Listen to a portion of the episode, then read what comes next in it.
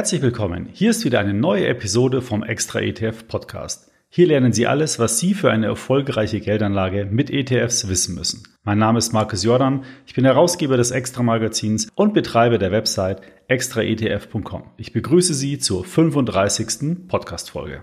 Es gibt wohl kaum eine Erfindung im Finanzbereich, die den Kapitalmarkt derart verändert hat wie ETFs. Mit ETFs können Anleger ganz einfach in ganze Märkte investieren und das super transparent zu sehr niedrigen Kosten. Und das geht nicht nur für große Anlagebeträge, sondern auch schon ab wenigen 100 Euro und in einem Sparplan sogar schon ab 10 Euro im Monat. ETFs sind also eine echte Bereicherung für Privatanleger weltweit. Experten vergleichen die Einführung von ETFs daher zu Recht mit der Einführung von Containern in der Schifffahrt. Die Analogie, Schiffe wurden vor der Einführung der Container mit Säcken und Truhen in unterschiedlichen Größen beladen. Das hat zu einer schlechten Auslastung der Frachter geführt, es gab viele Lücken in den Frachträumen der Schiffe und auch das B- und Entladen hat sehr lange gedauert. In der Folge war die Frachtbeförderung teuer und hat natürlich auch sehr lange gedauert. 1955 wurde dann von Malcolm McLean und Keith Tantlinger der erste modulare Container entwickelt, der effizient auf Schiffe umgeladen werden konnte und auch dann auf den Schiffen bei Sturm sicher fixiert werden konnte. Und mit diesen Containern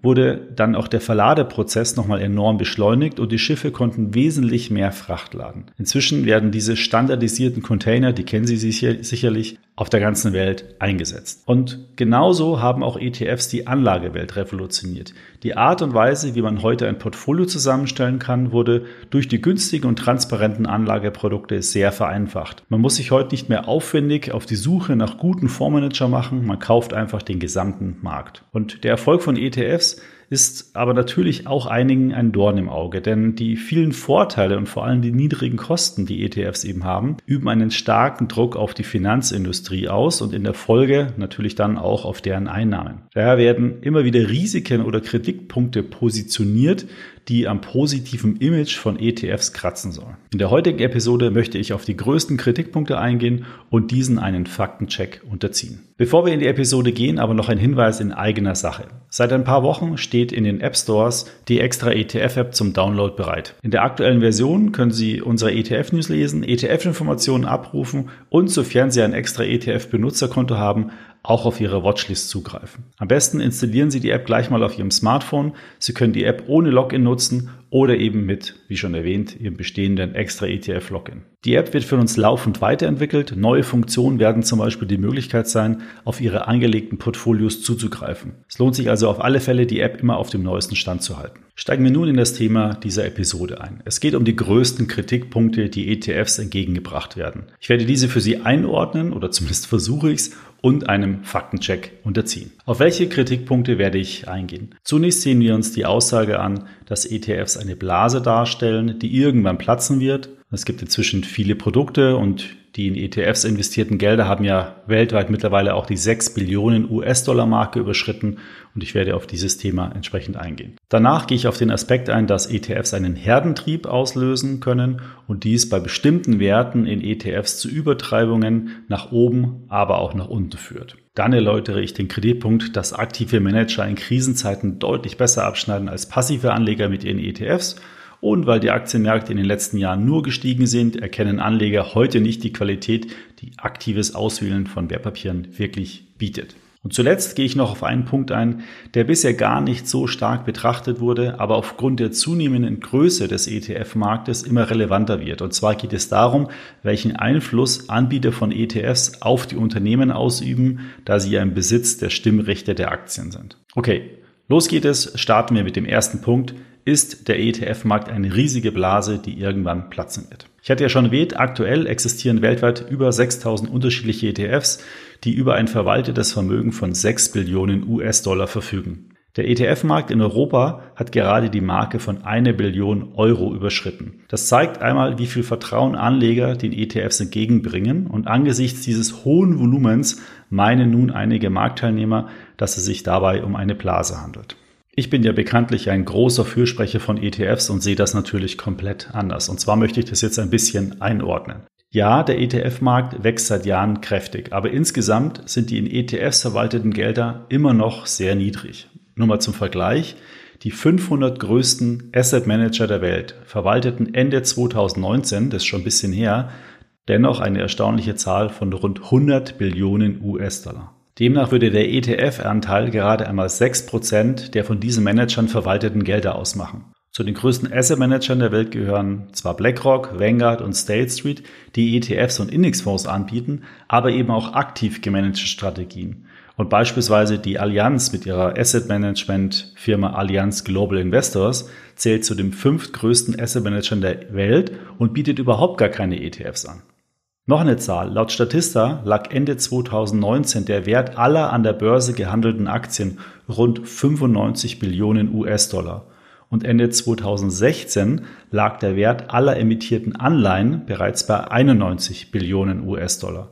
Man kann sich auch vorstellen, wie in der Zwischenzeit dieser Markt noch größer geworden ist, diese Zahl noch größer geworden ist. Ende 2018 lag übrigens laut Bundesbank der Anteil von ETFs am weltweit verwalteten Vermögen, also in Investmentfonds verwalteten Vermögen, bei 13,7 Prozent. Und würde man jetzt ein 15-prozentiges Wachstum pro Jahr unterstellen, dann wäre der ETF-Markt erst 2034, also in 13 Jahren größer als der gesamte Fondsmarkt. Aus meiner Sicht spricht also alles gegen eine Blase im Markt für ETFs. Es ist vielmehr so, dass immer mehr Anleger die Qualität von passiven Investments erkennen und eben nicht mehr bereit sind, für eine schlechte Performance hohe Gebühren zu bezahlen. Es ist klar, dass es den aktiven Managern, die immer mehr Marktanteile verlieren, nicht gefällt, dass ETFs so populär sind. Warum aber gerade ETFs nun eine Blase sein sollen, das erschließt sich mir aufgrund der genannten Zahlen eben ganz und gar nicht. Beim nächsten Kritikpunkt geht es um die Fragestellung, ob ETFs oder vielmehr die Anleger in ETFs einen Herdentrieb auslösen können und so die Kurse nach oben oder unten treiben. Es geht also um die Frage, ob ETF-Anleger mit ihrer Marktmacht die Kurse verzehren.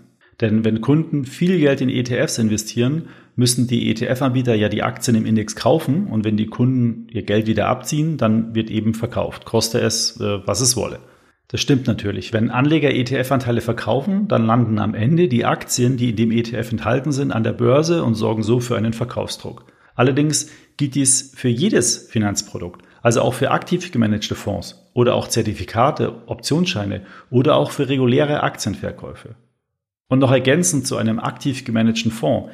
Diese orientieren sich ja auch oft an einer Benchmark, also einem Vergleichsindex. Deswegen ähneln diese Portfolios von aktiven Managern im Kern auch dem Index. Wenn dort Anlegergelder abgezogen werden, dann werden eben größtenteils genau die gleichen Aktien verkauft wie bei ETFs. Wenn also Anleger aus irgendeinem Grund plötzlich massiv verkaufen wollen, zum Beispiel wegen der Corona-Krise, dann sorgen alle Verkäufe gleichermaßen für fallende Kurse. Warum jetzt gerade ETFs das verstärken sollen, erschließt sich mir nicht ganz. Einen Aspekt dabei kann ich allerdings gelten lassen. Und diese Entwicklung ist vor allem bei ETFs zu beobachten, die in nur wenige Aktien investieren, also zum Beispiel bei Themen-ETFs. Denn wenn dort viel Kapital investiert wird, dann fließt viel Geld in die Aktien, die im Index enthalten sind. Und wenn es sich dabei dann eher um kleine Aktiengesellschaften handelt, eben weil sie in einer Nische tätig sind, dann kann das schon zu Übertreibungen führen. Aber auch hier, das ist nicht nur ein spezifisches ETF-Problem. Das würde für Themenfonds oder auch Themenzertifikate ganz genauso gelten. Da ich aber eh immer dazu rate, möglichst breit gestreut zu investieren, sollte dieses Thema für die meisten ETF-Anleger allerdings eh aus meiner Sicht kein Problem darstellen. Kommen wir zum nächsten Punkt. Aktive Manager schneiden in Krisenzeiten besser ab als passive Anleger in ETFs und weil die Aktienmärkte in den letzten Jahren nur gestiegen sind, erkennen Anleger die Qualität von aktivem Management nicht mehr. Das ist ein Argument, das man von vielen aktiven Fondsmanagern hört. Dass eben ETF-Anleger in turbulenten Börsenphasen alleingelassen werden, weil sie ja passiv in dem Index investiert sind, während aktive Manager aktiv in das Portfolio eingreifen können, um die Verluste zu minimieren. Aktives Management suggeriert Anlegern also so ein gewisses Sicherheits- und Kontrollgefühl, die Realität sieht aber ganz anders aus. Denn als die Märkte Ende 2018 oder auch im Frühjahr 2020 große Korrekturen durchlebten, blieben die durchschnittlichen Ergebnisse der aktiven Fondsmanager weit hinter der Rendite passiver Anlagestrategien zurück. Die meisten Fondsmanager haben eben einfach zu spät verkauft oder sind zu früh wieder in den Markt eingestiegen. Auch die hohen Transaktionskosten haben den Fondsmanagern da echt einen Strich durch die Rechnung gemacht. Die Transaktionskosten sind sowieso eigentlich der Hauptpunkt, warum aktives Management sich nicht lohnt, weil wenn ich einfach ein Portfolio jährlich mit ein, zwei Prozent Kosten belaste, dann ist es natürlich super schwer, einen Index, der mit Null Kosten gerechnet wird, zu schlagen. Und das bestätigen auch immer wieder Studien. Den meisten aktiven Fondsmanagern gelingt es eben nicht, ihren selbstgewählten Vergleichsindex zu schlagen. Das zeigt sich eben nicht nur bei kurzfristigen Anlagezeiträumen, sondern auch bei längerfristigen Betrachtungen. Es ist eben niemand in der Lage, die Zukunft vorherzusehen. Warum sollte das dann eben auch in schlechten Marktphasen anders sein? Wichtig für Sie ist es genau in dieser Phase eine Anlagestrategie zu verfolgen, mit der die schwierige Marktsituation eben ausgehalten werden kann und dass Sie eben nicht in Panik verkaufen. Und darüber habe ich aber bereits in Folge 32 sehr, sehr ausführlich gesprochen. Kommen wir zum nächsten Punkt. Der Markt funktioniert nicht mehr, wenn alle Anleger nur noch in ETFs oder Indexfonds investieren, da alle Anleger immer das Gleiche machen. Auch hier führen Anbieter aktive Anlagestrategien oft an, dass es in einer Welt, in der es nur ETFs gibt, keine Anreize mehr für aktives Fondsmanagement gibt. Und das beruht eben auf der Annahme, dass aktives Fondsmanagement gleichgesetzt wird mit der Fähigkeit, den Markt zu schlagen. Wir haben ja schon gehört, dass der ETF-Markt aktuell noch gar nicht so groß ist, wie immer suggeriert wird. Und auch das Argument mit den Über- und Untertreibungen habe ich ja auch schon kommentiert. Aber stellen wir uns dennoch einmal vor, alle Anleger investieren nur noch in ETFs und Indexfonds. Wozu würde das dann führen? Auf jeden Fall einmal zu Übertreibungen, denn jedes Unternehmen, auch schlechte, würden gekauft werden und es würde so zu einer Überbewertung bei einem Unternehmen kommen. Und genau in diesem Moment würden wieder aktive Manager oder Hedgefondsmanager auf dem Markt erscheinen, die diese Übertreibung ausnutzen möchten. Der Markt ist also effizient und damit funktioniert er auch genau so, wie er soll. Und da aktuell ja auch nur ein Bruchteil des globalen Aktienvolumens in passiven Portfolios gebunden ist, sind wir von diesem Szenario also auch noch sehr, sehr weit entfernt. Zuletzt gehe ich jetzt noch auf den Punkt ein, der bisher noch nicht so stark betrachtet wurde, aber aufgrund der zunehmenden Größe des ETF-Markts immer relevanter wird. Und zwar um den Einfluss der ETF-Anbieter an den Unternehmen, weil ja der ETF-Anbieter im Besitz der Stimmrechte der Aktien ist.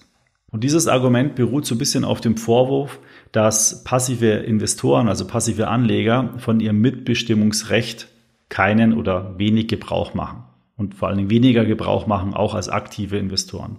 Den Beweis, dass dieses Argument nicht mehr stimmt, liefern aber zum Beispiel inzwischen viele Vorgesellschaften. So fordert zum Beispiel BlackRock, der größte Vermögensverwalter der Welt, mit seiner ETF-Sparte iShares ist er ja quasi an allen Unternehmen der Welt beteiligt, fordert regelmäßig die Vorstände von Aktiengesellschaften dazu auf, zum Beispiel den Aspekt der Nachhaltigkeit stärker zu beachten und diesen Nachhaltigkeitsaspekt stärker in die strategische Ausrichtung des Unternehmens zu verankern. Aber auch andere Emittenten nutzen aktiv das Mitbestimmungsrecht. Denn diese aktive Beteiligung an der Unternehmenssteuerung ist für viele Anleger, wie zum Beispiel Pensionskassen, sehr wichtig. Anleger interessieren sich also zunehmend für den Umfang und auch den Umgang mit den Stimmrechten und die damit einhergehende Einflussnahme auf die Unternehmen.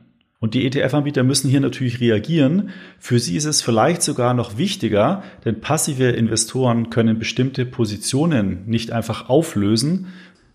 Daher haben sie einen großen Anreiz, auf eventuelle Missstände aufmerksam zu machen. Im Zweifel ist dieser Anreiz bei den passiven ETF-Anbietern sogar noch größer als bei den aktiven, weil die könnten ja im Gegenzug dann einfach das Unternehmen verkaufen.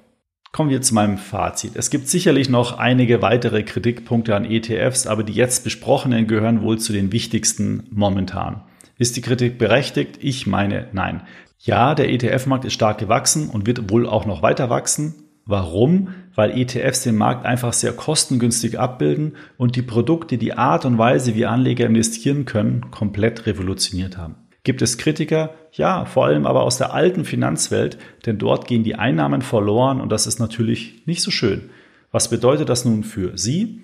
Nicht wirklich viel. Achten Sie weiterhin auf eine breite Steuerung, vermeiden Sie Klumpenrisiken, finden Sie die passende Aktienquote, die zu Ihnen passt und freuen Sie sich über ein stetig wachsendes Vermögen.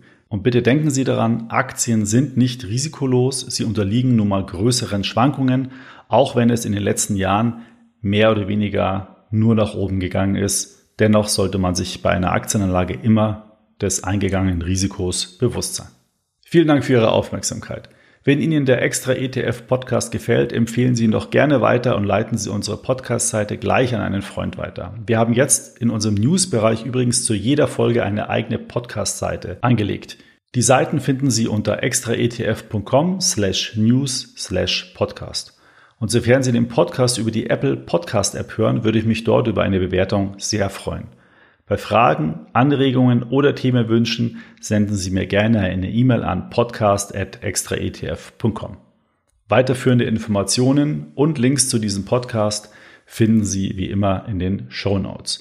Bis zur nächsten Episode. In dieser spreche ich übrigens mit Professor Weber, dem Gründer der Arero-Fonds.